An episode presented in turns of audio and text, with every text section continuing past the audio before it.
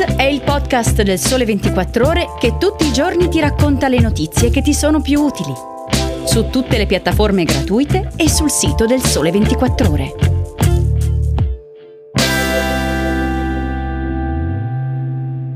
Buongiorno a tutti e bentornati all'ascolto di Start.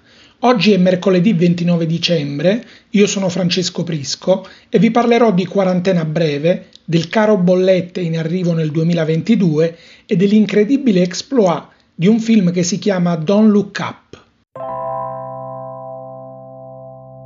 Oggi tornerà a riunirsi il Comitato Tecnico Scientifico su richiesta del governo. Come saprete i casi di positività al coronavirus crescono esponenzialmente a causa della variante Omicron è sufficiente guardarsi intorno, ciascuno di noi ha almeno un parente o un amico o un conoscente che ha avuto un contatto diretto con un caso positivo. Per fortuna l'epidemia fa meno male rispetto a un anno fa perché al contrario dell'anno scorso abbiamo un alleato che si chiama vaccino.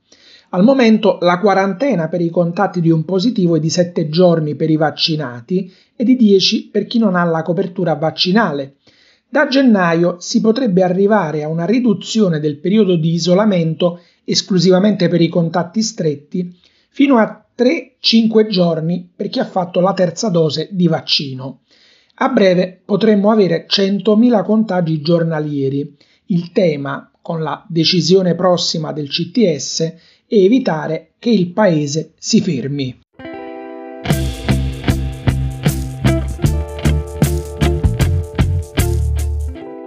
Adesso parliamo di costo dell'energia. Dati gli aumenti in corso, in assenza di interventi del governo, avremmo un aumento del 61% per il gas, per l'elettricità del 45%, con una spesa complessiva su base annuale nel 2022 di 1200 euro in più a famiglia. Lo dice Davide Tabarelli, presidente di Nomisma Energia, tenendo conto di un consumo medio annuale di 1400 m3 di gas e 2700 kWh di elettricità. Con gli interventi per ora annunciati, pari a 3,8 miliardi, più il ripetersi di quanto fatto prima, altri 5 miliardi, l'aumento sarà del 40% per il gas e per l'elettricità del 28%, con una spesa di 770 euro in più a famiglia, sempre secondo Nomisma. Uno scenario non esattamente incoraggiante per l'anno che verrà.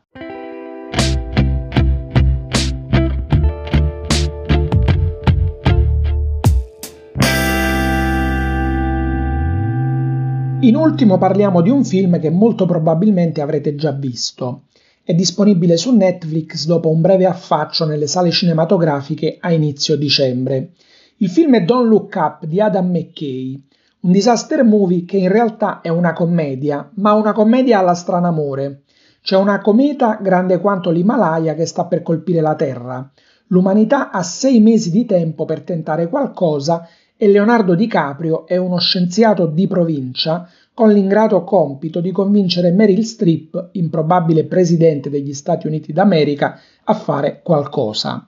Il film è in testa alla classifica dei più visti su Netflix ed esprime una metafora applicabile al climate change che però sta benissimo addosso a questi quasi due anni di pandemia perché ci spiega alla perfezione i meccanismi sociali, psicologici, politici e mediatici che nel terzo millennio entrano in gioco quando l'umanità si confronta con un'emergenza. Da Francesco Prisco è tutto, Start vi dà appuntamento a domani. Start è il podcast del Sole 24 ore che tutti i giorni ti racconta le notizie che ti sono più utili su tutte le piattaforme gratuite e sul sito del Sole 24 Ore.